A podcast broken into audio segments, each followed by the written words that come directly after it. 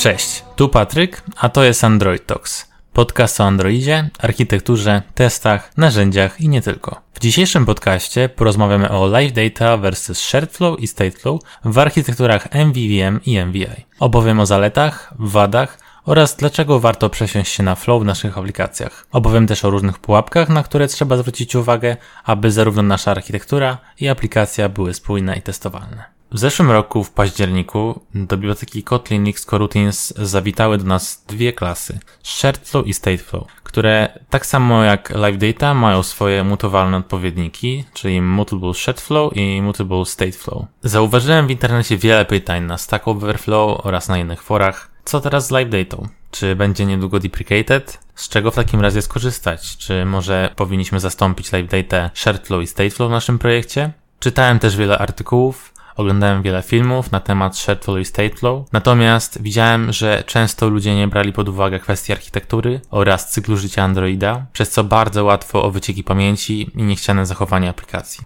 Wyjaśnijmy sobie w takim razie różnice pomiędzy Live Data, Shardflow i Stateflow. Zobaczmy z czego warto korzystać i w jakich przypadkach. Większość z Was pewnie już dobrze wie, czym jest Live Data i jak ona działa. Live data jest to po prostu data holder, który może być obserwowany z danym cyklem życia. Przykładowo stworzymy sobie live data w view modelu, żeby trzymać stan naszego ekranu. Możemy potem ten stan obserwować w fragmencie i jeżeli ten stan się zmienia, no to update'ujemy sobie jakieś rzeczy na ekranie. Okej, okay, a co w przypadku jakichś pojedynczych operacji? Przykładowo, w jaki sposób ViewModel może powiedzieć fragmentowi, żeby wyświetlić toasta albo snackbara? Jest to bardzo proste, można użyć mechanizmu, który się nazywa Single Live Event lub biblioteki, która się nazywa Live Event. To jest taka zmodyfikowana live data do handlowania pojedynczych eventów. To znaczy, że będzie emitowała dane tylko raz, dopóki konfiguracja się nie zmieni. Jak się domyślacie, dokładnie to samo rozwiązanie można wykorzystać do wyświetlenia toastu, dialogu czy na przykład przenawigowania się do innego fragmentu. Ok, jakie mamy problemy z Live Data?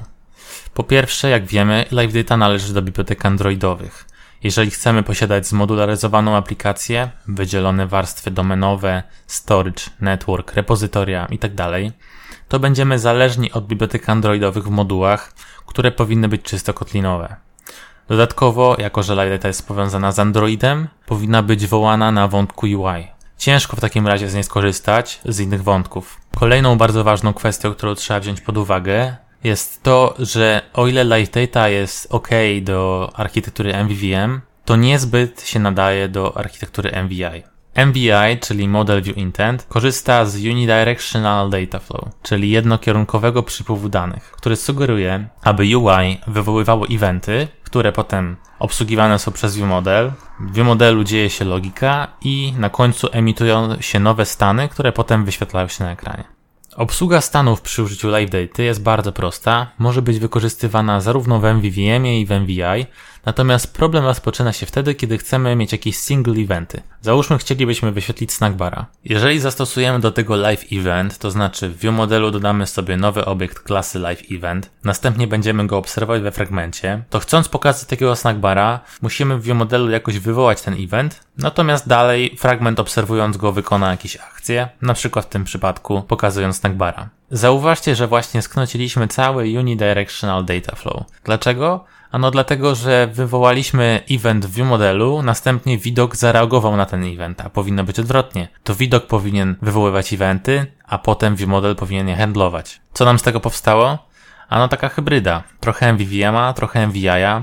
I teraz ludzie nie wiedzą, czym jest tak naprawdę event i w którą stronę to działa. I w ogóle jak nasza architektura działa. No to nie fajnie. Żeby zrobić to dobrze w MVI-u, powinniśmy traktować te single eventy raczej jako takie side efekty, takie efekty uboczne. Moglibyśmy użyć do tego na przykład channeli, natomiast to jest temat na inny odcinek. By the way, nie martwcie się, Lightdata nie będzie deprecated, przynajmniej na razie, możecie dalej z tego korzystać, jeżeli lubicie. No dobra, to co teraz? Mamy to shared flow i state flow, ale przecież wcześniej było już flow w Kotlinie. Nie można z tego skorzystać?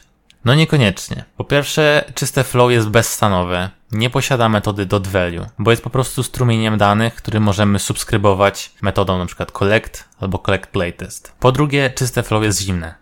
Oznacza to, że dla każdego kolektora jest uruchamiane oddzielnie od nowa. Weźmy dla przykładu dostęp do bazy danych, który wiadomo jest kosztowną operacją. Gdybyśmy użyli do tego zwykłego flow i kilku kolektorów, no to dostęp do bazy danych uruchomiłby się wielokrotnie, gdy na przykład wystarczyłoby tylko raz się do niej dostać. Kolejna sprawa jest taka, że Flow nie ma pojęcia o Androidzie i jego cyklach życia. Jest to klasa czysto kotlinowa i nie wie kiedy pauzować, wznawiać kolektory w zależności od zmiany stanu cyklu życia. Tutaj należy dodać, że ten problem został już rozwiązany, bo do Lifecycle Coroutine Scope Google dodał extension metod, który się nazywa Launch When Started. Natomiast nadal widzę, że dużo osób nie potrafi z tego korzystać. Niestety to nie jest wystarczające, ponieważ Flow posiada w sobie zmienną subscription count. Oznacza to, że nawet jeżeli dany widok nie będzie już aktywny, nawet jeżeli lifecycle się zakończy, to metoda collect będzie suspendowana, ale subscription count będzie niezmienny. Flow dalej będzie trzymane w pamięci, co, jak wiecie, kończy się wyciekami pamięci. Jest na to kilka obejść. Jednym z nich jest stworzenie sobie obserwera na cykl życia, który na onStart będzie launchował collect z danego flow, tworząc jakiegoś joba, natomiast na onStop tego joba będzie cancelował i niszczył. Aktualnie Google też po różnych zmianach w bibliotekach sugeruje używania repeat on lifecycle albo flow with lifecycle. Google samo się ostatnio przyznało, że trochę popełnili błędów z